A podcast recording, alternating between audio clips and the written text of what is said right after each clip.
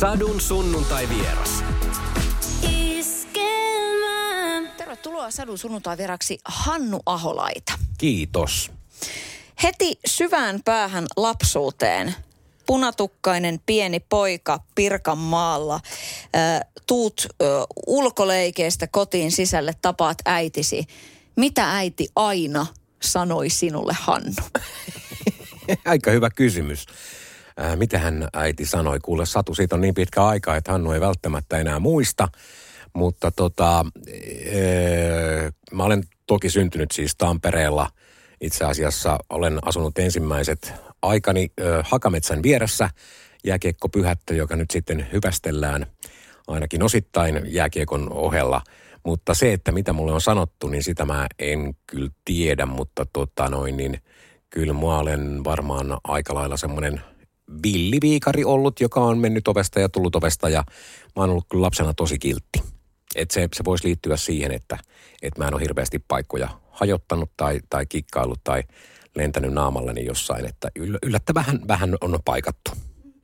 No kun tätä mä niinku mietin, että, että onko sua, onko sua tarvinnut nuhdella, ää, kome, komentaa kauheasti vai millainen veijari sä oot ollut? Oletko tehnyt metkuja? No kyllä mä metkuja on tehnyt, joo. Kaiken näköisiä metkuja mä oon tehnyt. Mutta se, että tota, niistä harvemmin jäätiin kyllä sit kiinni, mutta kyllä sieltä nyt löytyy kaiken näköistä. Ja, ja, ja tota, ehkä se, mistä on tullut eniten sanomista nuoruusvuosina, oli se, kun päätin sitten tehdä teeviiniä. Ja tähän teeviinin valmistukseen mulla oli ohje, se oli aivan... Ota mä kirjoitan ylös. hirveän makusta litkua, mutta mä käytin siihen ö, valmistusprosessiin niin sanotusti ö, vaatekaappia, niin ja sitten se veden määrä, joka otettiin siihen, niin se oli aika siis huikea. Monta litraa, kymmentä litraa. Mutta mä tein sen johonkin semmoiseen vanhaan jättikokoiseen lasimaljakkoon, joka oli siis varmaan 50 100 litran maljakko, jossa oli niin jotain bambuja pystyssä, siis koristemaljakko. Ja tota, mä olin pessy sen hyvin ja, ja tota, sitten tämä viini valmistui voin kertoa, että ei sitä humalaan tullut, mutta, mutta tota, siitä sai kyllä vattansa sekaisin. Ja se pullon loppu jäi sinne, sitten sinne vaatehuoneeseen, kun se paras osa oli omasta mielestä käytetty. Ja, ja arvaa, miltä se tuoksu sitten, se on, hiivat ja muut siellä kukkuu. Ja si, siitä tuli vähän sanomista, koska sitten jostain kumman syystä Mori oli mennyt tekemään tai tarkastusta tai laittaa jotain sinne kaappiin. Ja sitten siellä oli se hänen kadonnut pampumaljakkonsa ja siis oli tosi iso semmoinen, mä en tiedä mistä se on tullut, mutta sillä ei tehnyt enää mitään, koska se oli juntautunut se viini sinne kiinni. Mutta tällaisia kaiken näköisiä koiruuksia, kyllä niitä aina isoja ja pieniä, mutta äh, kyllähän mun niin kuin 12-vuotiaana, jos sä palaat sinne reiluun 10-vuotiaan, silloin asuttiin Pohjois-Karjalassa, kun nämä mun bänditouhut alkoi ja näin ekat isot keikkani, Danny Show, Rock Show ja, ja kaikki legendat kävi pienessä, pienellä paikkakunnalla esiintymässä niin tota, mulla oli sellainen tapa, että mä livistin näin, kun ei mua päästetty näihin konsertteihin ollenkaan, niin tota, mähän sitten aina keksin kaikkia konnankoukkuja, että mä tavallaan ikkunasta välikatolle, polkupyörän selkeään ja keikalle. Ja sitten taas todettiin, että Hannu on kadonnut. Ja jostain kumman syystä ne laittoi aina Broidin perään isomman veljeni. Ja, ja tota, kyllä se Hannu sieltä Danny Sousta sitten aina käytiin Mä muistan sen ekan Danny Zone, että eka biisi alkoi, tuli tosi lujaa, korvat soi viisi päivää. Ja sitten siinä, oliko kuudennen biisin kohdalla sitten niskaa niski käsiä, nyt Hannu kotiin. Mutta se oli siihen aikaan tietysti sitä, että aamulla piti olla virkänä koulussa ja näin poispäin. Mutta milloin sitten karkasin, oliko mä 12 vai 13 juhannus festareille, ei siellä ketään tähteä ollut, mutta makkaran tuoksu ja tuo suvi yö veti puoleensa. Mikä susta piti tulla isona? Mikä se oli se, se visio, Öö, ja, ja puhutaan sitten tuossa vähän myöhemmin tietysti siitä, että mikä susta tuli, mutta mikä siellä oli se niinku pohjalla? Kyllä, kyllä viihdeteollisuus vei mut tosi nuorena, mutta en mä sitä koskaan miettinyt, että tämä mikään ammatti olisi. Mua kiehtoi se ja, ja sitten kun bänditouhut alkoi isosti pyörimään, niin tämä todellakin kiehtoi. Mähän olin myös jalkapalloilija, pieni kokoinen, mutta mä pärjäsin aika hyvin – ja siihen aikaan 70-luvulla vielä oli tämmöiset itä-länsileirit, josta sitten nuorten maajoukkueita mä olin näilläkin kokeilemassa, mutta mä olin niin pieni, että kun taklaus tuli, niin pikkuukko lensi aika reilusti eteenpäin. Isä oli tietysti jalkapalloilija liikatasolla ja käsittääkseni ihan maajoukkuetason peluri, niin kuin siihen aikaan nyt 50-luvulla tietysti mitään mitään rahoja maksettu ammattilaisuudesta, mutta pelasi kuitenkin korkealla tasolla ja näin, niin kyllä se meille tosi nuorena, niin kuin kaikille velille. Niin tota, mutta se, että mitä mä, mä sitten mietin, että mikä musta tulee isona, niin ei mulla oikeastaan ollut. Mä mietin kyllä niin kuin sitä, että kyllähän nyt kun media on hieno, hieno juttu, mutta, mutta sitten siihen aikaan niitä valinnan mahkuja oli tosi vähän. Että jos 80-luvulla niin kuin vähän haja, ajattelit sitä, että jos tota tiedotusoppia lähtisit lukeen tai jotain, niin ei tällä ajatusmaailmalla ollut kyllä mitään asiaa. Että se oli sen verran jäsenkirjatouhua siihen aikaan ja nyt sitten taas vuosia myöhemmin mua on pysytty sinne lu- luennoimaan, että, että, että näitäkin on tämmöisiä. Niin kuin ehkä erilaisia ajatusmalleja tulee mieleen, mutta jo armeijassa kysyttiin sitä, että kun mä olin nukahtanut sissileirillä nuotion ääreen, niin tota, siellä kysyttiin, että mikähän sustakin mahtaa tulla, että, että kun sä niin kuin yöllä nukahdat sitten kipinämikkona ja kun se oli sissikeikka, niin siellä oli niin kuin vähän pakko – näin poispäin. Mutta se johtui kyllä siitä rasituksesta. Me oltiin marssittu varmaan kolme päivää. Enkä ollut ainoa, joka sinne nukahti. En puolustele tekoani, mutta tota, siellä kysyttiin, että mikä tulee. Mä sanoin, että no kyllä jos tästä on kiinni, niin mä rupean vaikka kokiksi. Mutta ei mulla kyllä intohimoa ruoan tekemiseen ollut koskaan. Paitsi myöhemmin on sitten oppinut tekemään ruokia. Mutta en mä nyt mikään superkokki ole. Mä olen siis kaveri, joka poltti veden pohjaa. Satu, sunnuntai ja vieras. Sadun sunnuntai vieras. Mutta jos ajattelee sitä, että viihdebisneksessä olet elämäsi työn tehnyt radiossa ja sitten tuolla niin kuin ollut, ollut niin kuin keikkoja järjestämässä, juontanut tuhansia kertoja ihmisiä lavalle, se huutomyrsky siellä vastassa. Mikä siinä ö, on niin kuin edelleen sulle se juttu, että et, et se on se, onko se niin kuin kutsumus? Se on, voi, voi, voi olla kutsumuskin, mutta jos palataan siihen hetkeen, että, että kun koulut oli käyty ja sun täytyy miettiä – oikeasti, että kyllähän täällä nyt täytyy leipänsä ansaita. Niin 84 äh, silloin istun Lempäälän kanavan parkkipaikalla Volkkarissa ja äh, keväällä 84 soi radiossa Dingon sinä ja minä – ja oikeastaan se on se hetki, joka on mulle jäänyt mieleen, että sä mietit siinä, että nyt mun täytyy, mä olin saanut, mä olin saanut tehdä DJ-keikkoja, pieniä juontokeikkoja. Mä olin se tyyppi, joka piti joulussa kaikki koulun juhlapuheet. Meidän bändi oli saanut jo pikkusen jalansia, me saatiin sitä kautta jo itsellemme rahaa nyt täytyy tehdä sitten niinku valinta. Mutta se, se radiomaailma, joka muhun oli iskenyt 70-luvulla ennen kaikkea sen aikaisen pop-hittikanavan eli Radio Luxemburgin kautta, koska hän Suomessa nyt sieltä täältä kuuluu popmusiikkia. Ja tota, näin, niin, mutta mä kuitenkin nimin sitä tietoa kaikesta mahdollista. Oli jotain saksalaisia lehtiä, josta tietoa sai. Ei ollut internettiä. Ei ollut mitään. Piti, piti niin kuin imeä tietoa, yrittää jotain. Vahvat huhupuheet oli semmoisia, niin kuin johonka niin kuin mietittiin, onko toi totta tai jotain. Mutta kyllä se sitten 85, kun niin kuin oli pakko tehdä päätös, niin sitten vaan todettiin. Mulla kävi hyvä säkä oikeastaan myöskin siinä vaiheessa, että mulla oli DJ-keikkoja, mulla oli, mä olin ö, maitokuskina ja tota, ö, sieltä sai liksaa. Ja sitten 80-luvun puolivälissä tuli radiot ja sitten vielä kävi Mieletön munkki, mutta valittiin kuitenkin Anttilan musiikkiosastolle töihin, joka, jossa saisit näyttää sen, että tietoa, sitä, sitä on. Ja se oli semmoinen hetki mulle – että sitten alkoi tapahtua, että ne tajus, että nyt toi jätkä on oikeasti innossaan tästä alasta. Se on tutkinut näitä, mitä myydään. Se ymmärtää tietyt asiat näissä jutuissa ja sitten oli hieno, se, se oli aikaa, kun laitettiin CD-levyt ekan kerran hyllyyn, että on se, se on kyllä jännä. Mutta jos sä kysyt, että mikä edelleen vetää, niin äh, onko se kutsumus? Äh, kyllä se on se, että niin kauan kun se tuntuu hyvältä ja se, se on semmoinen niin voima, niin, niin kyllä se on niin kuin hyvä sääntö, että kun se itsestä tuntuu hyvältä, niin se on, se on kova juttu. No uskon, että epäilijöitäkin on ollut. Mm. Niin mitä sä oot sanonut niille, jotka silleen, että hei, että et, ai, tässäkö on niinku se, että, että to, tolla hommalla, kun tulee niinku leipä pöytään? Epäilijöitä on aina, mutta tähän tulee mieleen tarina niin kuin muutamien vuosien takaa. Kun sanon, just tuossa mietin ennen kuin tulin tähän studioon, että, että jos sä oot mennyt pallonpuoliskosta 80 prosenttia kiertänyt töiden merkeissä, sä oot ollut kaikissa uutistoimituksissa töissä, mitä maailmasta kohta löytyy, sä oot tehnyt oikeastaan media 90 prosenttia hommista, mitä tällä alalla on. Ja mä tuun punaiselta mereltä lentokoneella, ja tota, kone laskeutuu mulla välivaihto. Mulla oli seuraava keikka ö, pohjois, siis tuolla Norjan kupeessa jäämerellä. ja tota, eräs vanha koulukaveri, niin kun tiedät, että lentoasemalla Helsinki-Vantaalla on yksi paikka, jossa piipahdetaan aina välillä, kun vaihdetaan konetta tai noustaan koneeseen. Menin, otin kahvin ja, ja pullan ja tota, vanha koulukaveri, jota on tähän nähnyt 40 vuoteen, tulee kysyn, että niin, mitä sä teki, teitkään töiksessä, että sä oot siellä radiossa, mutta mihinkä sä nyt oot menossa? Niin jos mä rupean nyt sulle selittää, niin tässä menee neljä päivää, että mä tuun punaiselta mereltä ja menen jäämerelle. That's my, that's my job. Että et, et, kyllä tämmöisiä niin kuin tulee, että epäilijöitä on aina. 80-luvun lopussa, 90-luvun alussa oli vielä radiojuontajista pilakuvia lehdissä, jossa tota, oli muun muassa tämmöinen sekainen huone, 15-vuotias, 16-vuotias nuori, jossa oli kaikki roinat, kaikki sekaisin, mitään päätä eikä häntää siinä toiminnassa. Ja äiti tulee kysymään tältä pojalta tässä, tässä pilakuvassa, että mikähän sinustakin tulee isona. Niin isä vastaa toisesta huoneesta paikallisradiotoimittaja. Tämän voisi ottaa semmoisena kunniakirjana. Ehkä se voisi ottaa kunniakirjana, mm.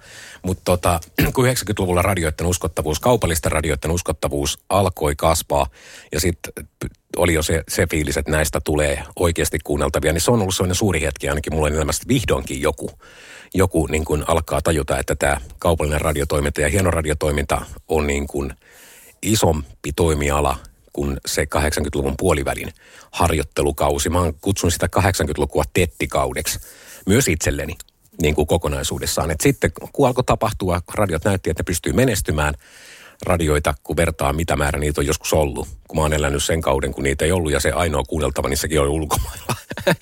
Radio Luxemburg oli kyllä hieno, koska silloin kun 70-luvulla Elvis kuoli, niin se on yksi semmoinen yksi niistä öistä, kun radio on tehnyt minun suurimman vaikutuksen elokuussa 77. Ja, ja se, että ne sen yön aikana soitti kokonaan Elvistä ja ja, ja King is Dead ja kaikkea muuta vastaavaa sitä sisältöä, mikä sieltä tuli Elviksen elämästä yhdessä hetkessä. Suomessa se uutisoitiin kahden päivän päästä. No, No nykyisin tietysti, kun eletään tässä niin kuin hurjassa uutisvirrassa koko ajan, että, että, että saman tien saadaan tieto. Mitkä on sulle semmoisia mm, uutismaailman isoja asioita, jotka on jäänyt ikuisesti mieleen? Sä oot ollut lähetyksessä, on jotain isoa tapahtunut. Kyllä ne kaikki jää mieleen. Oikeastaan isommat, kun mä tietysti on ollut kaikki Lapuan pamauksesta asti töissä, niin, tota, niin, niin kyllä ei niihin koskaan totu. Ei, ei niitä niin käsittele sillä missään vaiheessa, että tämä on uutinen uutisten joukossa. Ei, ei missään. Tänä aamuna viimeksi katoin Jenkkidokumenttia 911ista ja senkin olen myös käsittääkseni Suomessa entisen, ensimmäisenä uutisoinut, koska mulla oli studiossa jostain kumman syystä CNN päällä. Eikä siitä Suomessa tiedetty mitään, vaan siitä tulee se pieni videonpätkä just, että nyt on pienkone törmännyt torniin. Ja siitä lähti rakentuun sitten semmoinen niin kuin se nopeus, mikä siinäkin täytyy olla sitten, että sä viet sen informaation eteenpäin. Että kun tuommoinen tapahtuu. Kaikki iskut Suomessa on jäänyt mieleen, mitä täällä on tapahtunut. Öö, konginkankaat, kaikki, ne on se, semmoisia, jossa radion informatiivinen niin kuin nopeus ratkaisee ja, ja kaikki semmoista. Kyllä ne kaikki jää mieleen niin kuin hektisinä hetkinä. Mutta se, että miten sä käsittelet asioita. Öö, isäni kuoli kymmenen vuotta sitten ja olin silloin lähetyksessä, kun tämä tapahtui. Ja öö, äitini soitti, joka on myös nyt edesmennyt, niin soitti mulle kännykkään näin, että, että puhelu tulee – ja äiti napautti sitten, että isä poissa. Ja sulla on aikaa kolme ja puoli minuuttia kerätä itsesi. Se on hetki, joka on semmoinen, mikä on niin kuin kova pala. Ja mä tein sen niin, että mä kävin toimituksen puolella sanomassa, että tilanne on tämä. Mä lyön oven kiinni, mä puhallan, vien tämän lähetyksen loppuun ja, ja tota, nyt kiitos, älkää häirikkö. Että tavallaan mä prosessoin sen päässä sen kolme minuuttia, että nyt puhuu rutiini. Ja kun se rutiini tulee sieltä jostain takaraivoista tietyssä asialla, niin kyllähän sen koneen on, sit se käy. Siinä on vaikea leikkiä ilosta radiojuontajaa, mä tiedän sen. Koska toinen vaihtoehto olisi ollut, että sä olisit niin kuin pudonnut tuohon paikkaan. Mutta, mutta tota, siitä kun se lähetys loppuu ja sä ajat jo pois ja, ja näin, niin kyllähän se sitten purkautuu. Ei, ei, ihminen. Mutta se, että sä teit kaksi ja puoli tuntia, kolme tuntia niin kuin täysin yksin töitä, niin se oli pelastus mulle sen lähetyksen suhteen. Iskelmä. Sadun sunnuntai vieras. Millaisissa hetkissä sä oot itse ajatellut, että se työ on pelastus? Onko se sulle ollut semmoinen? Kyllä se on sitä. Se on, se on ihan varmasti sitä, koska se, se vie sut, sehän pitää sut niin kuin rationaalisena. Koko, radio on järjen tekoja, vaikka se on tunnemedia.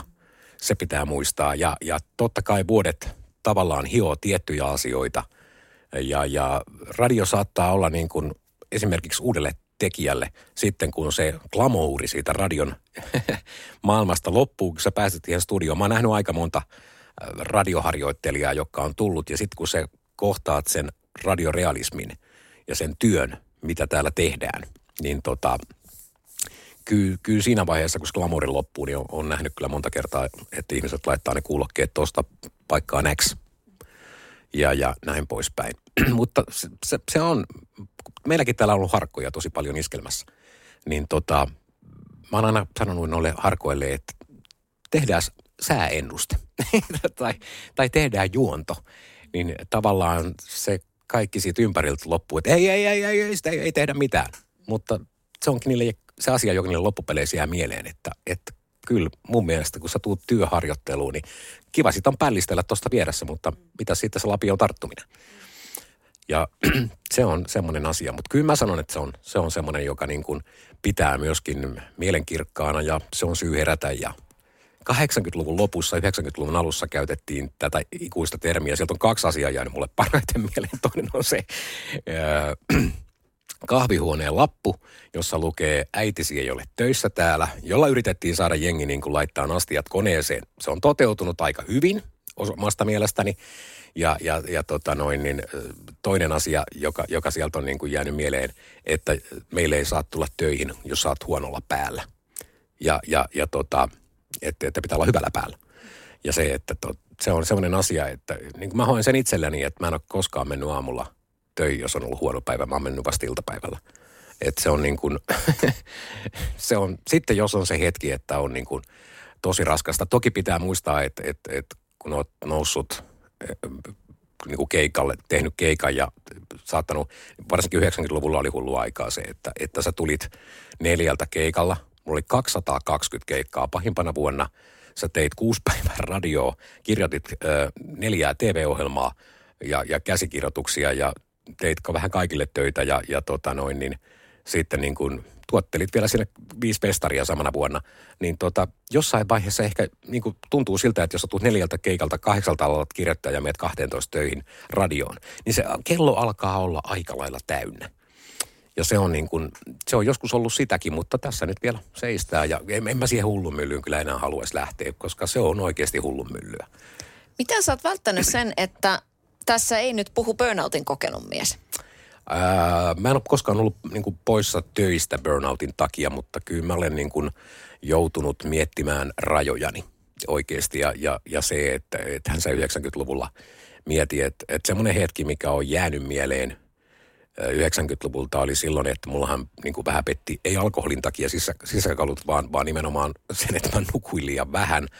Ää, sun päivät oli täysin kaistapäisiä, sulla ei ollut lomia – näin poispäin. Ja sitten yhdeltä keikalta lähettiin sitten niin kuin suoraan sairaalaan ja, ja sitä vikaa ei löydetty. Eli mulla oli tolkuttomat kivut ja, ja sitten sitä useampi lääkäri tutki ja todettiin, että sulla on nyt vähän sisuskalut mennyt niin kuin finaaliin. Varmaan kahvia, rasvainen ruoka ja paljon muutakin asiaa tähän liittyy.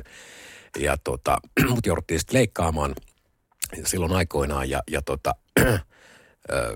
sitten kun niin kuin sä makaat sairaalassa, mä joudun kaikki laittaa uudestaan ruokavaliot sun muut ja, ja, ja to, vakaat siellä sairaalassa ja soitat, että kyllä mä täältä kohta pääsen, ettei mitään hätää. Joo, ja samalla niin kuin puhelimen toisessa päässä sanotaan, että no joo, tervetuloa takaisin kotiin, että tota, täällä on tota, noin verolaput tullut ja näin poispäin. Että mä kokeilin, kuinka paljon ihminen pystyy tekemään töitä ja tienaamaan rahaa. Ja sanon rehellisesti, että tulipahan kokeiltua ja maksoin kuusi numeroisen summan mätkyjä. Ja tota, kun sä painat 55 kiloa, sun työkuntos on tosi heikko. Ja sit sä mietit, että mitä tämä tarkoittaa, että, että sun pitää maksaa noin mätkyt. Tästä näin poispäin. No mikä siinä, myyt auto pihasta ja menit kiltisti verottajille viemään rahaa. Että kyllä sekin on kokeiltu, että paljonko minkä kokosta kiveä ihminen pyörittää. Iso pyörittää. Eka on kaikki kivaa.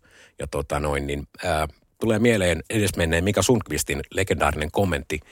Tein 90-luvulla Mikasta haastattelun ö, ja ö, mä kysyin Mikalta, että mikä ö, on, niin kuin, mitä tarkoittaa hitti? Mitä, mikä, mitä, mitä se tarkoittaa artistille? Niin Mika sanoi hienosti, että 80-luvulla hän kokeili sitä. Hän teki hormonihiiret ja moottoripyörää. Moottoripyörä. Rahaa tuli ovista ja ikkunoista niin paljon kuin kassiin mahtui, mutta sen jälkeen tuli verottaja ja sitten lähti autot ja talo. Se tarkoittaa hitti. Ja, ja tähän moni artisti on tietysti mennyt tähän sokaistunut tästä asiasta ja, ja, ja näin poispäin. Että kyllä se on jännä, että, että jos sä sen hitin saat, niin onneksi nykyajan artistit, niillä on kaikki taloudenhoitajat ja ne, ne vie raha-asiansa maaliin, että niitä, niitä toimia tu, ei hirveän paljon enää näe.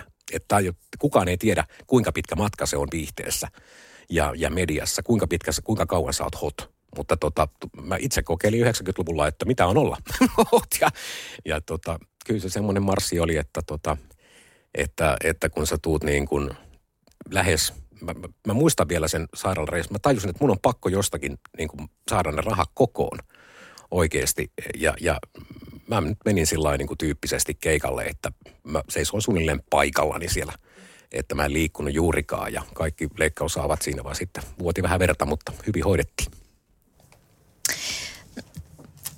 Oliko se sen arvoista, kun mietit, minkälaisen opin siitä on nyt saanut?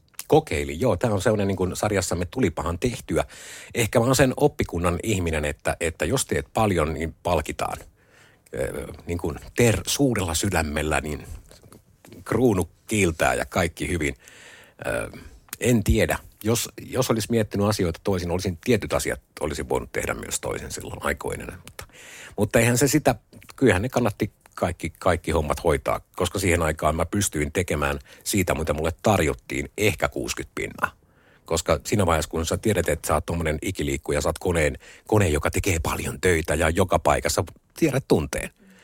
Sä haluat omistaa sen maapallon, sä haluat tehdä kaiken. Näinhän mä nyt kaikkien lähtenyt mukaan, koska kello kävi ja, ja, ja tiesi, että, että tota, täytyy nyt miettiä kyllä, mutta – kyllähän se lomailun tar- tarve olisi ollut suuri siinä, että, että kyllä mä sitten niin kun mä, kun mä tajusin ensimmäisen kerran pistää niin kuin lopettaa 200 keikkaa vuodessa ja vähentää ne niin kuin minimiin, niin, niin, niin 90-luvun lopussa. Ja se oli oikeastaan, jos sä sanot burnouttia, niin en mä sellaista burnouttia niin suoranaisesti kokeillut, mutta kyllä mä apua hain hetkeksi aikaa siihen, että mä sain niin kuin asiat pään järjestykseen. Koska sitten kun sä pysähdyt, etkä sä olekaan siellä tuhansien ja tuhansien ihmisten – edessä ja tekemässä sitä työtä, niin kyllä se iso pomppu on. Se on, se on, se on kun sä vajoat niin kuin tyhjän päälle, että susta yhtäkkiä tulee iloinen puutarhanhoitaja ja kuvittelet, että tämä on niin kuin, mukavinta hommaa. Kyllä se aika outo on ja sitten vuorokausirytmit on sekaisin. Että kyllä mä radiossakin on tehnyt kuitenkin kaikkia vuorokauden aikoja ja tiedän kyllä, että radiossa se hetki, mitä sä teet, on se tärkein hetki. Olisi sitten kolmelta aamulla tai, tai kuudelta aamulla – tai illalla kello 23, niin kyllä se on se momentum siinä. Radiohienous on siinä. Sadun sunnuntai vieras. Sä oot myöskin tietysti paljon artistien kanssa tehnyt töitä, nähnyt, ollut, ollut rakentamassa tarinoita, nähnyt sieltä paljon. Jos otetaan pari esimerkkiä suomalaisista menestystarinoista, jotka on niin kuin suhun kolahtanut. Mitkä sä, mitkä sä haluaisit nostaa esille? Mitkä jotenkin niin kuin tehnyt suhun vaikutuksen? Että on ollut äh, tähtipölyä ja sitten on saatu se tähti loistamaan sinne kartalle? Toi on hyvä kysymys. Me, me, me, mä oon nähnyt aika monta artistia. Mä oon nähnyt sen nousun ja myös tuhon aika monta kertaa läheltä ää, ja, ja on yrittänyt auttaa. Kyllä mä ehkä niin kuin, nyt kun kikka-elokuva tulee, niin kyllä mä sen Kikan kanssa 90-luvun alussa, kun niitä keikkoja teki – Kikan kanssa erilaisia, niin siinä se oli myös opettavainen reissu. Kikka oli tietyissä asioissa tosi tarkka. Ja sitten se, että, että tavallaan sit Kikka oli joissain asioissa tosi naivi. Ja se oli, se oli semmoinen, että mitä tarkoittaa perjantailta pienessä työläiskaupungissa, kun prinsessa saapuu esiintymään ja pistää jengin laulaa ne on kyllä keikkoja, joita ei koskaan unohda. Ei, ei, se on niin kuin fakta. Et Kirsin tarina loppu on tietysti tosi surullinen. Ja, ja, ja kun tein tuon Podplayn, niin tiettyjä asioita palasi mieleen aika vahvastikin ja näin poispäin. Muistan, kun Kirsi menestyi 2000, 2005 ja tota, elettiin joulukuun alkua Ja mä olin kollegani, sellaisen kollegani Timo Virkkulan kanssa juontamassa itsenäisyyspäivän suurtansseja Turussa ja, ja Suurhallissa. Ja mä olin just menossa lavalle ja sitten tulee tekstari, että kikka on poissa. Niin kyllä siinä taas keräiltiin vähän aikaa itteemme, että pari vuotta ennen vielä hänen menehtymistään nähtiin ja, ja hän puhui komasti siitä takaisin tulemisesta, mutta, mutta tota, se on semmoiset niin kuin, jotka, johonka miettii, että, että kun kolme levyä meni kuin kuumille kiville, sä myyt puoli miljoonaa, sitten tavallaan aika ajaa vähän ohitte, mutta hän oli esimarssia monelle muulle artistille kuitenkin. Että kyllä, jos artistien kanssa puhuu kikasta, niin, ja artisti kovasti kysyy multa myös kikasta, että millainen, minkälainen henkilö kikka oli. Kikka oli, mä sanon aina näin, että se oli, kun oltiin sisällä ja kun se ovi aukesi ja astui ovesta pihalle, niin kirsistä tuli kikka. Se, se, se, hän oli kuitenkin niin iso tähti. Ja, ja hän on hyvä esimerkki. Mä, mä oon aika genrevapaa ihminen, että mä niin kuin dikkailen omasta, mä, mä en enää ajattele musiikkia, kun sä oot ollut niin pitkään siinä mukana, niin mä en ajattele sitä enää, että genre toi, toi, toi, toi, toi. Mä, mä oon unohtanut ne genreajattelut itse päästäni jo pois. Mä, mä oon itse sukeltanut, jos mä kuuntelen himas musiikkia tai käy vanhoja levyhyllyjä läpitte tai kuuntelen vinyliä tai Spotifyta tai mitä ikinä tahansa, niin mä en enää mieti sitä – että mun täytyy pysyä täällä oman mankelini sisällä, vaan mä menen koko ajan sen ulkopuolelle. Mä saan kuunnella elektroa tai kuubalaista musiikkia tai jenkkihittejä tai mähän tutkin sitä koko ajan. Mutta mulla täytyy olla se fiilis, että mä jaksan etsiä ja penkoa. Tai sitten tulee se hetki, että sä kaivat seruliluisit ja dorsit esiin ja fiilistelet vähän menneitä. Mutta se on hieno. Artisteja, jotka ovat vaikuttaneet niin kuin mulla, mullakin mulla tapaa. Tietysti se eka, että mä näin niitä Danny Rock Show kiertueet silloin 70-luvulla. Tai sen ekan. Näin myös hellyyskiertueen. Armin ja Danin ja Pepen ja kaikki, se, se oli mielenkiintoista, mutta se Danin Rock Show oli kyllä vaikuttava. Se oli, se oli viimeinen käärmen näyttely. Ja tota, se oli, se jotenkin, se oli semmoinen yksi, mikä tonne on jäänyt kyllä mieleen. Danin urahan jatkuu vieläkin ja 79 ikää, että on kova. Mutta tota, äh, kyllä artisteja tulee, mä jotenkin nuorille artisteille haluan sanoa sen – niin kuin isosti sen asian, että ensimmäisestä vastoinkäymisestä ei saa luovuttaa. Mutta kuuntele ympärillä olevia ihmisiä. Älä kuuntele neuvoja, vaan kuuntele heitä. Koska niistä saattaa löytyä joku ydin. Ja sitten pitää tulla sieltä ää, niin kuin hapatuksesta pois. Ja, ja tämän päivän artistit on hienoja, koska ne tekee oikeasti työpäiviä. Niin kuin silleen, että ei semmoista, niin kuin, ehkä, ehkä iskelmämusiikin hienous on siinä, että se on aina genre, joka on kehittynyt kaikista eniten – musiikkityyleistä, koska se ei ole jäänyt sinne vanhaan liittoon makaamaan. Ei, ei. Se on muuttunut ihan toisenlaiseksi. Se on kasvanut musiikillisesti, se on kasvanut uusilla artisteilla. 2000-luku on ollut mieletöntä kasvun aikaa. Kotimaisen musiikin suosio on, ei ole koskaan ollut näin suurta. 70-luvulla mentiin kuulkaa käännöshiteillä ja 60-luku kanssa. 80-luvulla yriteltiin jo vähän kopioida ruotsia ja kaikkia muita – hyviä biisejä, ei mitään ongelmaa, mutta sitten 80-luvun jälkeen taas rokkikukot nousee uudestaan esiin, sitten tulee ruotsalaiset, 2000-luvun alku, niin sitten alkaa tapahtua. Ja sitten sit muuttuu. Ehkä sen rockmusiikin yksi pointti oli se, että yritettäisiin niin miettiä sitä, että miten sitä rockmusiikkia voitaisiin uudestaan. Että siellä on tietyt genret, jotka edustaa ja va- va- menestyy myös maailmalla hyvin. Ja miksei Suomessakin. Mutta sitten niin kuin se, että eihän ne semmoista vyöryä ole saanut, kuin mitä kotimainen iskelmä ja pop on mennyt sekaisin. Siihen on elementtejä tämän päivän iskelmässä. Sehän on, sehän on sekoitus popmusiikkia, rockmusiikkia ja iskelmää. Ja aika lailla edelleen kyllä niin kuin vahvimmat asiat löytyy ehkä siitä tekstityksestä. Räppärit on tullut iskelmään. Kaikki haluaa jossain vaiheessa mennä niin kuin naimisiin. Hyvien genren tai hyvän genren kanssa. Mikä sun mielestä on iskelmän salaisuus? Tämä kanava on 21-vuotiassakin, oot ollut ihan sellainen lähes alkumetreistä, lähes ensiparahduksesta mukana, mutta tota, mikä on, on tämän kanavan salaisuus? Radion salaisuus on, siis kaiken takanahan on yhteisö. Puhuttiin mistä tahansa, niin kaiken menestyksen takana on yhteisö. On ihan sama mikä se on. Onko se vanhan liiton lehti tai onko se TV-kanava tai radio. Jossa radiolla yhteisön merkitys on todella suuri. Ja mä veikkasin silloin 2000-luvun alussa, että jos se kantava teema oli se, että me nostetaan kotimainen musiikki, niin kyllähän niin kuin, ö, tuli niin kuin soraääniä. Jos joskus on tullut soraääniä, niin kyllä se ensimmäinen viisi vuotta oli semmoista vääntöä, että mitään rajaa. Mutta tavallaan se missio oli niin vahva.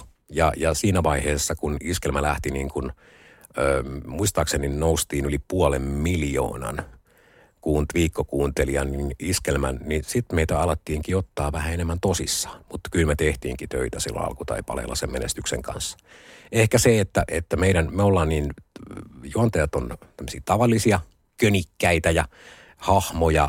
Meillä ei ole suurikaan starakulttuuria. Me ollaan yritetty aina keksiä kaikkea sellaista, mikä, mikä viihdyttäisi suomalaista kansaa – me, me ollaan niin kuin, mehän rakastetaan kaikkia tyyppinen ratkaisu. Meillä, meillä on niin kuin helppo olla meidän niin kuin kuuntelijana ja, ja, ja tota, meitä on varmaan helppo lähestyä. Me ollaan aina kannatettu tiettyjä kotimaisia arvoja ja, ja, ja sitä meininkiä, mitä me ollaan yritetty pitää ilman. Näyttäkää mulle radiokanava edes tästä maailman, maailmasta, joka on vienyt kohta kaksi miljoonaa ihmistä eri puolille maapalloa Mä, laskin, että 21 vuotta satu, josta mä oon neljä vuotta ollut maalla, merellä ja lentokoneessa. mä, laskin yksi päivä näin, että montako päivää mä oon oikeasti kiertänyt tässä viime, näiden vuosien aikana maapallolla. Se on, kolme, se on, se on vajaa, vajaa neljä vuotta päivissä. Jos, siis tässä ei ole mitään vapaa-päiviä, vaan on kaikki niitä matkustuspäiviä tai 80 maata ja missä mä oon käynyt. No ei paljon monessa muussa ammatissa tullut ihan ekana mieleen, että, että eilen oltiin Mikkelissä ja huomenna en muista missä. Että kyllä näin kun kyllä näitä on niin kuin, pari kertaa on tietysti tuo Tallinnassa ja, ja Tukholmassakin tultu laivalla käytyä, mutta kyllähän se melkoinen seikkailu on ja laskepa paljon niitä ihmisiä oikeasti on viety maailmalle. No viihdebisneksessä ja ihmisten viihdyttämisessä sun elämän fokus on ollut. Mutta totta kai sulla on myöskin muuta elämää. Nyt tässä niin kuin vastikään on uusi rooli kuoriutunut sinulle. Susta on tullut isoisä. Kyllä. Miten se keikauttaa maailmaa, että kun tulee sitten se seuraava sukupolvi, että et susta tulee iso isä. No kyllähän se keikauttaa kaikella mahdollisella tavalla. Että tota, kun se, se uutinen tulee, niin sehän on tietysti onnesta mykkyränä ja, ja, ja se tuo sulle kyyneleet silmiin se, sen ensikohtaaminen, sen pienen vauvan kohtaaminen, joka sanoo muuten jo pappa, niin tota, se on – se tavallaan saa sut katsomaan myös sitä aikakelloa, että on tämä ihmismatka kyllä tolkuttoman lyhyt. Että eilähän mä aloitin nämä hommat ja nyt sä oot jo isoisä. Että et kyllä se on, se, se on, se on kova niin kuin juttu sinänsä, että, että se tavallaan, jos mä oon silloin 90-luvulla ollut omien lapsieni kanssa eh, niin kuin, niin kuin poissa paljon kotoa töiden takia, niin kyllähän tämä on niin kuin tavallaan aika opetella uudestaan hetki. Ja, ja se, että kyllä sä mietit siinä vaiheessa, kun sun viimeinen jälkipolvi lähtee pois kotoa ja saat siellä niin kuin kahdestaan ruvankaan, niin kyllähän se nyt niin kuin muuttaa asioita. Että se, se niin kuin, silleen niin kuin, että nyt, nyt alkaa taas uusi hetki niin kuin elämässä. Totta kai sä mietit niin kuin sitä asioita, että millainen isoisä sä haluat olla ja, ja kaikkea muuta vastaavaa, mutta ei se nyt tavallaan se niin kuin tässä radiossa mukava puoli se, että täällä saa olla vielä vähän pikkuviikari ja pikkupoika itsekin, että intoa piukassa tehdä tässä, mutta sitten kun on siviilielämä, niin sitten siellä voi, voi niin kuin miettiä ja niin kuin se, että millainen hahmo mä olen, olen sitten. Ja kyllä mä niin kuin odotan sitä, että, että tässä saa niin kuin lähteä soutelemaan pikkusen kanssa ja, ja, ja tehdä kaikkia is, isoisä asioita. Jäähalliin mennään ihan ehdottomasti. Satu, sunnuntai ja vieras. Sadun sunnuntai vieras. Tervetuloa Sadun sunnuntai vieraksi Ari Ojala. Tämä on suuri kunnia. Iskelmä täyttää 21 vuotta. Mitä se sulle merkitsee? Ei tässä muuta voi sanoa kuin, että kyllä se merkitsee elämäntyötä. Että ei, jos on 21 vuotta tehnyt ja ekasta palaverista lähti ollut mukana – ja jokaisen käänteen elänyt tässä, niin ei se sen enempää eikä vähempää voi olla. Tiesit sä silloin, että tästä tulee sun elämäntyö? En. En, en mä sitä e, sillä tavalla osannut ajatella. Kyllä me haluttiin lähteä tekemään niin kuin isoa. Mutta tota, jos silloin olisi kysynyt, kysytty, että onko se tässä vuonna 2021, niin tota, en kyllä tiedä, mitä olisin sanonut. Ei mulla nyt ensisijaisesti ollut siis myöskään sellaista ajatusta, että pannaan tämä pyöriä ja lähdetään menee. Vaan tota, että et, niin mä oon tehnyt tätä semmoisella niin kuin, että mä, mä elän aika paljon niin tässä ja nyt ja sitten semmoisella siinä vuoden suunnittelutähtäimellä ja muulla. Mutta tota, ja sillä tämä on tuntunut toimiva aika hyvin ja maistunut nämä vuodet. Mikä on ollut sun mielestä niin kuin iskelmä ää, radion läpimurtohetki? No kyllä, kyllä se oli siellä niin kuin, siellä niin kuin alkuvuosina jossain kohti sanotaan, että kun pari-kolme vuotta oli pyöritetty. Ja toki niin kuin meille tuli uusia alueita, missä me alettiin kuulumaan ja, ja kun siellä niin kuin aika jyrkästi lähdettiin nousemaan ja piikattiin joku 500 000 viikkokuuntelijaa ja niin kuin sitten niin kuin näki, että meidän firmassakaan ei kaikki ollut uskonut siihen radioon ja muuta ja sitten se nousu vaan jatkuu ja jatkuu, niin tota, ehkä se sinne, sinne sitten niin kuin siinä silloisessa kilpatila, kilpailutilanteessa sitten niin kuin seuraava vaihe, kun ylitetään joku miljoona viikkokuuntelijaa, niin tota, sitten varmaan semmoinen toinen semmoinen iso, iso steppi siinä, siinä. Et toki nämä aina suhteutuu siihen kulloiseenkin kilpailutilanteeseen, että minkälainen tilanne radiokentällä on ollut ja siihen se menestyskin niin kuin, ja ne kuuntelijaluvut niin kuin mitta suhteutuu. Mutta ehkä noi, noi tommoset. Ja sitten on tietysti paljon tämmöisiä pieniä, mitkä on enemmän tämmöisiä sisäisiä juttuja ja, ja mit, mitä ei niin kuin ulospäin pidä kuuluakaan, mutta jotain semmoisia, mitä, mitä tässä on tehty ja mitkä on ollut niin kuin – erityisen hienoja asioita. Iskelmän kaala esimerkiksi nyt pitää mainita kuitenkin, että se nyt näkyy ja kuuluu ulospäin. Ja että on saatu luotua tämmöisiä pieniä positiivisella tavalla instituutioita. Mm, paljon ihmisiä, jotka ovat koko tämän ajan olleet mukana. Tässä on paljon ihmisiäkin, jotka ovat tehneet. Sä oot ollut koko tämän ajan mukana ja ihan niin kuin pitkiä, pitkiä tota, niin sanotusti työsuhteita.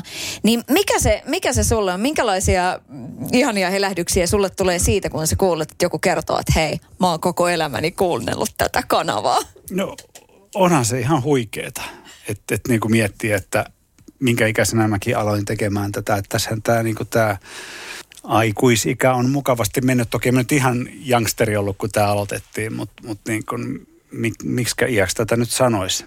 Varhaiskeskikä.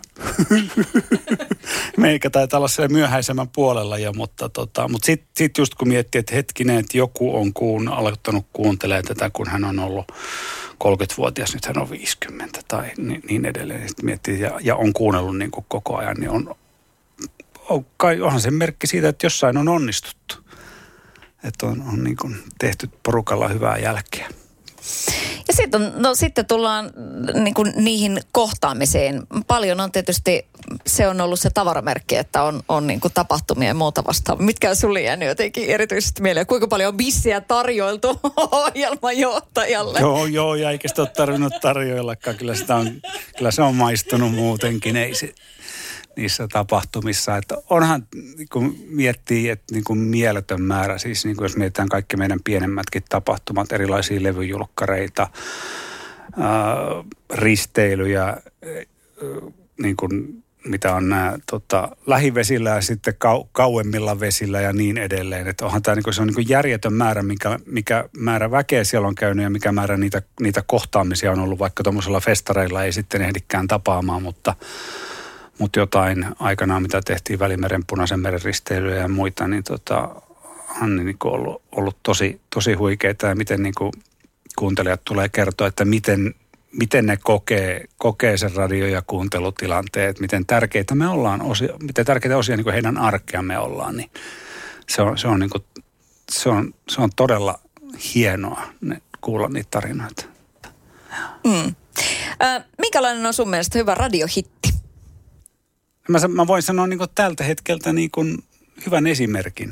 Se on parempi niin päin. Jos mä rupean kuvailemaan sitä hittiä, se on hankalaa, mutta Tuura Kirpeläisen lumous.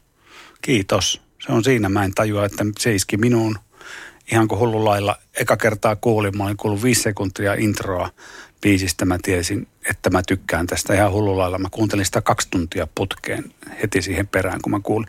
Okei, siinä vaiheessa ei voi vielä tietää, että, että se on radiohitti, mutta mun toiveet oli suuret että, että niin kuin, ja ajatus siitä, että hitto, että jos tämä ei ole hitti, niin sitten mä en tajua tästä musiikista mitään. Että se oli niin kuin, että toi, niin kuin toivoin kuin hullu puuro, että porukka rupeisi tykkäämään siitä ja onhan sitä ruvettu tykkää, että on se ihan huikea. Että siitä esimerkiksi, tämmöinen hyvä esimerkki. Mikä on Ari Iskelmän salaisuus? Henki se henki, millä sitä tehdään ja millä, millä, millä meidän tekijät sitä tekee. Kaikki. Sinä, Mikko, Pauliina, Hannu, ja kaikki muu, taustajoukko. Se, se spiritti, se, se on se juttu, että tota, sillä tämä niin kuin elää ja siitä tämä elää. Mutta se ei ole edes pullon henki. Ei ole. Se tulee sitten erikseen ja niin kuin omissa tilaisuuksissa sitten ja, ja tota, liittyy viihdeteollisuuteen, mutta, mutta tota, se, se, on, se on sitten niin semmoinen lisäosa. Mm. Ei, se tekemisen henki ja asenne, millä ihmiset tekee tätä. Nöyryys ja ilo. Iskelmä. Sadun sunnuntai vieras.